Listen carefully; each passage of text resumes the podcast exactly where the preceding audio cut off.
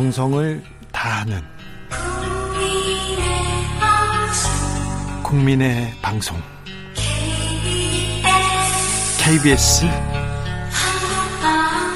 주진우 라이브. 그냥 그렇다고요.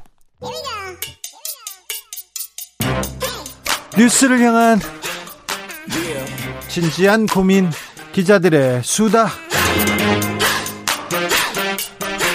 라이브 기자실을 찾은 오늘의 기자는 은지혁이요. 시사인 김은지입니다. 오늘 준비한 첫 번째 뉴스부터 가보겠습니다. 네, 윤석열 정부 고위공직자 인선에 또 검찰 출신이 등용되었습니다. 검사가 많긴 많아요. 검찰 출신이요. 네, 이제 특히 사정 라인 중심으로 배치가 되고 있는 모습인데요. 네. 국정원 공정위, 국무총리실 이런 쪽에도 검사 출신들이 들어가고 있습니다. 공정거래위원장도 검사 출신이에요. 네, 아직 임명이 된 건 아닌데요. 거의 네. 예정됐다 이런 보도들이 나오고 있는데 강수진 전 검사. 네, 지금은 고려대 로스쿨 교수라고 하는데 네. 공정위 같은 경우에도 경제 검찰이라고 불리고 아, 있는. 곳이거든요. 네. 굉장히 중요한 자리이고요. 또 여기서는 1981년에 출범한 곳인데 학계와 관료 출신이 아닌 법조인 출신, 뭐 검사 출신뿐만 아니라 법조인 출신으로는 처음 나오는 인사라고 합니다. 네. 이제 그만큼 대통령실 내각에 이어서 윤석열 정부의 다른 고위직에서도 검사 출신들이 약진하고 있다 이렇게 보시면 됩니다. 그렇죠. 국정원도 그렇고요. 국무총리실까지 배치가 됐으니까 어우 약진이라고 볼 수 있죠. 그런데 이게 특징이 있습니다. 윤석열 전 검사와 각별한 인연이 있던 사람들이 요직으로 간다 이런 얘기는 계속 나옵니다. 네, 이제 특히 대통령실 같은 경우에는 국정원 기조실장은 과거 문재인 정부에서도 검찰 출신이 있었다 이런 이야기를 하고 있는데요. 그런데 그 상황이 다르죠 성격이. 예, 이제 요 인연들이 좀 중요하다라고 보시면 될 텐데 도이치모터스 주가 조작 의혹 관련된 검찰 수사를 받고 있는 김건희 여사의 변호사를 조상준 변호사가 전 검사가 지냈습니다. 조상준은 조상준 기조실장은 어, 윤석열 법- 윤석열 검찰총장이 검찰총장으로 갈 때 대검의 과- 대검 대검의 한동훈 반부패부장 그리고 바로 옆에 부장으로 데려갔던 사람이에요. 네, 아주 그렇죠. 측근입니다. 예, 한동훈 지금 법무장관과 함께 꼽히는 최측근 인사 중에 한 명인데요. 네. 특히나 이제 국정원 같은 경우엔 기조실장으로서 인사 예산을 총괄하고 있기 때문에 우려의 실질- 목소리가 있고요. 실질적으로 가장 파워맨이 될 것으로 보입니다. 돼- 이미 돼 있고요. 네, 뭐 이에 대해서는 대통령실에서는 법무부 대검, 청와대, 방위사업청 등 여러 분야를 경험했다 이런 이야기를 하고 있는데 또 강 교수 그러니까 강수진 교수 같은 경우에도 과거에 윤석열 대통령과 지금 인연이 있다라는 점 때문에 눈길을 끌고 있습니다. 수원에 있을 때 카풀했다는 거 아니에요? 네, 윤석열 대통령은 부동시 때문에 운전면허가 없거든요. 네. 이제 그래서 그 당시에 같이 근무했던 여성 검사 세명과 함께 카풀을 했던 인연이 있다라고 하는데요. 여성 검사 세 분하고 네, 이 세 분 모두 지금 이제 윤석열 정부에서 요직에 있거나 혹은 요직에 등용될 예정이다. 이렇게 보도가 나오고 있습니다. 한 분은 이노공 차관이고 예, 나머지 한 분은 노정현 지금 창원지검장인데요. 네. 윤석열 정부에서 여성 고검장으로 승진이 유력하다. 이런 아, 보도가 나오고 그렇군요. 있습니다. 네. 그리고 대구지검으로 대구지검으로 자천됐을 때 그때 카풀을 하고 뭐 운전을 하던 사람은 이시원 검사입니다. 네, 밥 총무다 이런 지금 이야기도 나오고 네, 있죠. 밥도 그 많이 당시에. 이렇게 했다고 예. 하는데 그 이시원 전 검사는 지금 대통령실에서 공직기강 그러니까 공직 전 공무원들의 공직을 공직 기강을 잡고 있는 사람이 또 이시원 비서관이죠. 네, 전 공무원 아닌 거면 대통령실을 중심으로 그렇긴 할 텐데요. 지금 네. 유성 간접 조작 사건의 담당 검사였다는 점이 중요하죠. 그런데 너무 검찰 관련된 인사들이 득세한다. 검찰 공화국 만들었다. 이런 내용은 보수 언론, 조선일보도 동아일보도 다 걱정합니다. 네, 오늘 아침엔 조선일보, 중앙일보, 동아일보 모두가 우려의 목소리를 전하는 기사 혹은 사설을 냈는데요. 네. 조선일보 그 기사를 따르면 한 여권 관계자를 인용해서 이렇게 이야기하고 있습니다. 공직 인사에서 동종 교배가 가져올 역효과를 경계해야 된다라는 동종 교배까지 나왔어요. 네, 여권 관계자의 멘트를 인용하고 있고요. 중앙일보 사설은 검사 편중 인사 탈피하고 인재풀 널리 확장하길이라고 해서 검찰 공화국 우려 목소리를 흘려듣지 말고 눈길을 더 열어야 한다. 이렇게 사설을 썼습니다. 검찰 공화국 우려 얘기를 민주당에서 계속 주장했습니다. 그런데 뭐 출범도 안 했는데 무슨 소리냐 하는데 검찰 공화국이라고 지금 우려할 만하지 않습니까? 네, 동아일보는 심지어 my way식 인사가 계속 걱정하고 있는데 개의치 않고 계속된다. 이렇게 비판하고 있습니다. 그렇습니다. 다른 사람이 no 해야 되는데 no를 하는 사람이 있는지 모르겠지만 윤석열의 마이웨이는 계속되고 있습니다.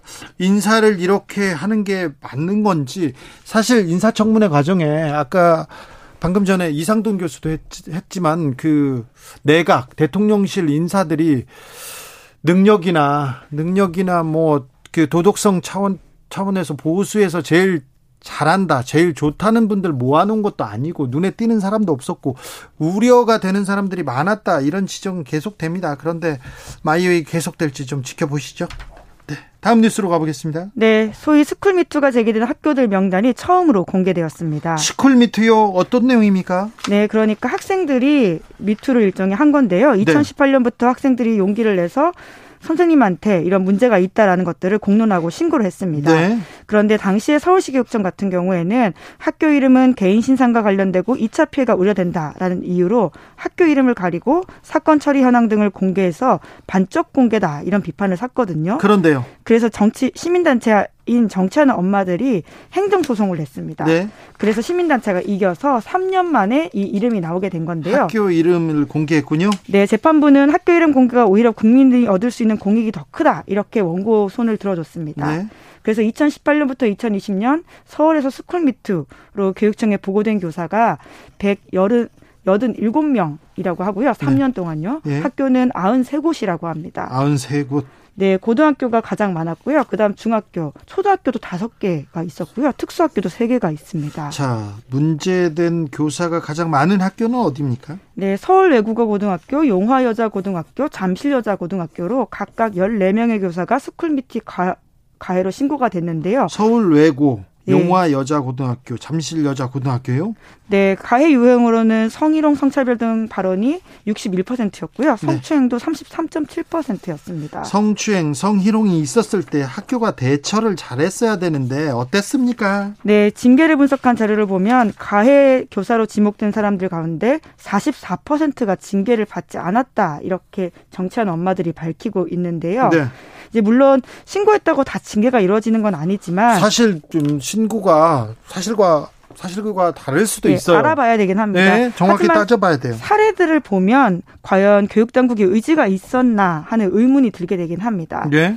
그 차마 제가 좀 입으로 옮기기 어려운 서울 외고에서의 언어 성폭력이라고 하든지 실제적인 가해 행위들이 있었다라고 하고요.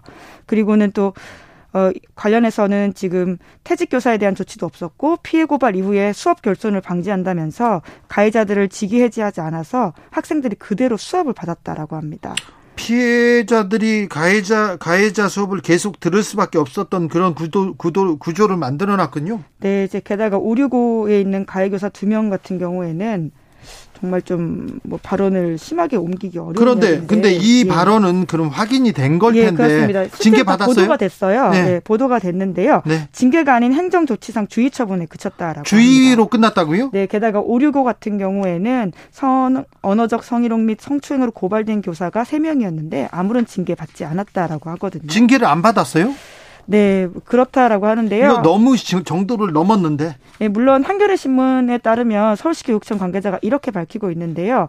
사립학교의 가해 교사에 대한 징계 여부는 교육청이 일일이 확인할 수 없어서 교육청에 보고된 것만 반영하면 후속 조치가 약해 보일 수 있다라고 해명을 하고 있습니다. 아니, 교육청의 존재 이유가 뭔데요? 그리고 사립학교에 징계한 거에 대해서 내놓아라 그러면은 학교에서 안 줄 이유가 없을 텐데요. 네, 게다가 이제 징계가 안 된 이유 중에 대다수가 피해자 특정이 안 돼서라고 하면서 가해를 입증하려면 피해자가 서명해줘야 되는데 그렇지 않은 사안이 많았다라고 하는데 이거는 스쿨미트의 특징을 좀 봐야 될 것 같습니다. 그렇죠. 학생들이 졸업을 하게 되는 경우도 있고요. 선생님과 같이 있는 어떤 위력, 위계 관계가 있기 때문에 적극적으로 말하기 어려운 지점도 있지 않나라는 생각도 듭니다. 이거는 교육청에서 이렇게 대답하는 게 좀 무책임합니다. 네, 실제로 잘못됐어요. 이런, 예, 명단을 서울시 교육청은 이렇게 소송을 통해서 겨우 공개되긴 했는데요. 네. 광주교육청 같은 경우에는 학, 교육청이 먼저 공개를 하기도 한다고 하거든요. 네. 그러니까 조금 더 적극적 의지가 필요하지 않을까라는 생각은 듭니다. 네.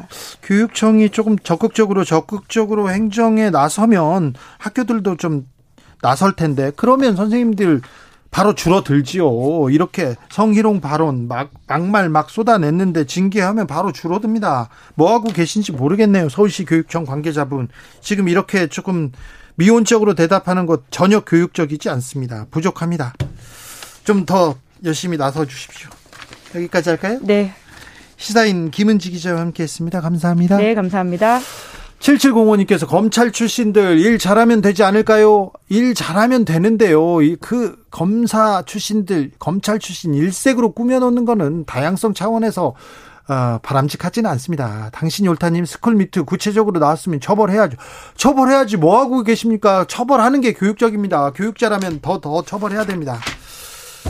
네, 교통정보센터 다녀오겠습니다. 정현정 씨.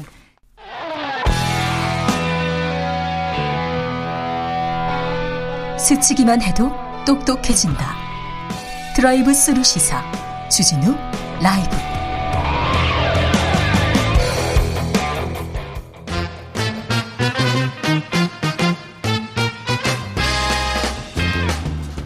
뉴스와 화제 그리고 정치권 소식 여론조사 빅데이터로 분석해 보겠습니다. 여론과 민심. 이강윤 한국사회 여론연구소 소장 어서 오세요. 안녕하십니까. 전민기 한국인사이트 연구소 팀장 어서 오세요. 네, 안녕하세요. 네. 윤석열 대통령이 음, 잘 보이지 않는다 이런 분들도 있어요. 네. 적극적으로 네. 뭐 행사 행사에도 나서고 발언도 하는데 예전만큼 그렇게 적극적이진 않는다 이렇게 생각하는 분들이 많은 것 같은데 어, 여론은 어떻습니까? 조금 빠졌습니다. 긍정 평가가 52%대로 전주 대비 2%포인트 하락했는데요. 리얼미터가 2020년 6월 6일 발표한 겁니다. 6월 2, 3일 나흘 동안 조사한 건데요. 아, 뭐, 취임에 따른 convention up 효과는 이제 좀 잦아들 때는 됐고, 검찰 인사를 너무 요소 요소에 대거 포진시킨다. 국정원 등등등 안 가 있는 데가 없죠. 그것도 있고 가족들의 공사 구분이 좀 미흡하다. 왜 이런 거가 사적인 유통 경로로 나와야 하느냐 이런 것도 있었고 교육부총리 보건복지부 장관 후보자들 추천된 사람들 역시 좀 흠이 많은 것으로 국민들 보고 계시지 않습니까? 네. 그래서 인사 추천된 인사 후보들에 대한 실망감 이런 게 복합적으로 작용한 게 아닌가 추정됩니다. 좀 잘하는 건 없다 이렇게 생각하는 사람들도 좀 있는 것 같아요. 특별히 뭐 할 게한게 없었습니다 지금. 빅데이터는 뭐라고 합니까? 빅데이터 상에서는 이제 5월 4주차 때는 이제 뭐 술이나 미사일 이런 이야기가 좀 부정 감성을 좀 많이 높여놨었는데 그 6월 들어서는 지선 승리한 이후에는 좀, 어, 기대감이라든지 앞으로 좀 잘해주기를 바라는 그런 염원들이 들어오다 보니까 그럼에도 불구하고 사실은 지금 음, 정권 초기인데 부정 감성어가 67%나 되더라고요. 그러니까 지난주에는 한 72에서 3까지 올라갔다가 그래도 좀 소폭 하락하는 모양새고요. 뭐, 부정 감성어가 음, 네. 부정 관련된 관련어가 많은데 네. 선거 때 보면 또 그렇게 또 영향을 미치지도 않더라고요. 지금 윤석열 대통령에 대한 부정 감성어는 계속해서 높았죠. 그 올라가다가 이제 조금 지금 떨어지고 있는 이제 다음 주 추이를 좀 봐야 될 것 같긴 한데. 아, 떨어지고 근데 있습니다. 이제 언급량 자체도 같이 하락하는 추세여서. 네. 네. 지금은 언급량이 가장 많은 단어는 뭡니까? 어, 연관어로 보면은 이제 선거죠. 예, 선거. 예, 아직도 선거 선거, 예. 선거 얘기, 선거 폭풍이 있는 있나 있는데 예? 윤석열과 지방 선거는 사람들이 크게 결부시키지 않는 강했어요. 네. 윤석열 개인이나 그 직접적인 연관성은 없는. 네. 검찰공화국이라는 비판이 계속되는 것 같습니다. 이게 지금 윤석열 대통령과 검찰과 이렇게 연관으로 이렇게 올라옵니까? 네, 물론 있고요. 검찰 보면은 이제 한동훈 법무부 장관과 윤석열 대통령 이름이 당연히 네. 딱두 개 크게 보이죠. 그러면서 이제 뭐 개혁이나 장관 그다음에 인사 관련해서 이제 이야기들이 많이 나오거든요. 요즘 부정이 86%예요. 그러니까 이거를 물론 인사나 이 문제로 다 100% 치부할 수는 없지만 그럼에도 불구하고 검찰 자체에 대한 지금 부정 감성가 계속 올라간다라는 거, 요거는 좀 생각을 해볼 음, 필요가 있는 것 같습니다. 검찰은 부정 감성은 원래 많지 않나요? 원래도 많은데 계속 저는, 이제 저는 검사, 아우 검사들이 전화 오면 싫어요. 네, 근데 이제 국민들 입장에서는 사실은 뭐. 이 보통 나빠봤자 60에서 한 70 정도인데 지금 86%까지 올라갔다. 굉장히 많이 올라왔네요. 좀, 예, 좀 뭐 검찰에 대한 이미지 이걸 어떻게 해석해야 됩니까? 검찰이 다 해먹는다 이렇게 생각하나요? 포도청 사람들은 원래 조선 시대 때부터 싫어했는데 네. 데려다가 혼내고 벌 주고 꾸지람하고 하니까 좋을 사람이 없죠. 그래서 네. 오죽해야 재판소하고 병원은 멀리 가라 해라 이런 말도 있는데 검수완박 과정에서 집단적 반발 이런 것들이 국민들에는 아, 그렇겠네요. 아니 공무원이 저런 집단 행동을 다른 일반 공무원이 그렇게 해버 했다고 잡혀갑니다. 난리 납니다. 잡혀갑니다. 사법 처리되죠. 게다가 검찰에서 징계를 받고 했던 사람들이 지금 요직에 대거 발탁됐지 않습니까? 네. 그리고 문제 있었던 사람들 꿋꿋이 버티고 있는 것, 그래서 검찰 집단에 대한 좋지 않았던 기억 이런 것들이 확대 증폭되고 음. 있는 게 아닌가 저는 네. 그렇게 봅니다. 감성을 이제 찬양하다라는 단어가 좀 눈에 띄더라고요. 네. 그러니까 검찰 최근에 이제 여러 뉴스 관련해가지고 이제 뭐 라인 서고 이제 뭐 그렇죠. 한동훈 법무부 장관이나 글 썼더니 예, 뭐 예, 예. 검찰에서 계속 찬양하는 글 댓글 계속 쓰고 있고요. 네네네. 네, 그런 부분을 좀 부정적으로 많이 보고 계시네요. 네. 네. 한동훈 윤석열 계속 검색어나 빅데이터상 이렇게 윗자리에 이렇게 자리를 잡고는 있으나 긍정적이지는 않다. 여기까지 하고요. 혹시 김건희 여사 관련된 것도 있습니까? 요게 좀 흥미로운 부분인데요. 제가 예전부터 계속 말씀드렸던 게 대통령은 부정이 강하더라도 이 김건희 여사 같은 경우는 긍정이 훨씬 강했었는데 이제 부정으로 좀 돌아섰어요. 그래요? 예. 그러니까 뭐 언급량이 그렇게 엄청 많지는 않습니다만 그 계속해서 옷이나 이런 부분을 이야기를 했던 게 국민들이 오히려 이거를 뭐 좋게 본다기보다 최근에 이제 뭐 열린 음악회에 입었던 옷 도 있고. 네. 그러니까 그 전에 이제 보도 나왔던 거는 뭐 삼선 슬리퍼에 뭐 5만 원짜리 안경에 네. 이런 식으로 하다가 검사다고 얘기죠. 예, 이게 터졌는데 알고 봤더니 그 옷은 사실은 지금 발매도 안 됐고 구하기도 힘든 옷이고 네. 뭐 그러니까 이미지 메이킹 했던 부분에 대해서 이제는 좀 안 좋게 보고 오히려 김정숙 여사 때는 막그 고가의 옷을 입는다 이렇게 했던 것들이 좀 내로남불이다라는 또 단어로 보여지거든요. 그러니까 네. 뭐 일부에서는 아니 돈 많아서 좋은 옷 사 입는 게 뭐가 나쁜 거냐라고는 하지만 그게 이제 이미지를 처음엔 그렇지 않은 게 보여지다가 약간 이게 뒤통수 맞은 듯한 느낌을 국민들이 좀 느끼는 것 같습니다. 어떻게 보십니까? 저 옷을 잘 몰라요. 몰라요? 네. 아, 엄청 엄청 비싼 옷을 입고 그 무슨 노랑 그거? D 예, 그그 체크 무늬도 그거 굉장히 굉장히 좀 좋은 그게 유명한 거예요?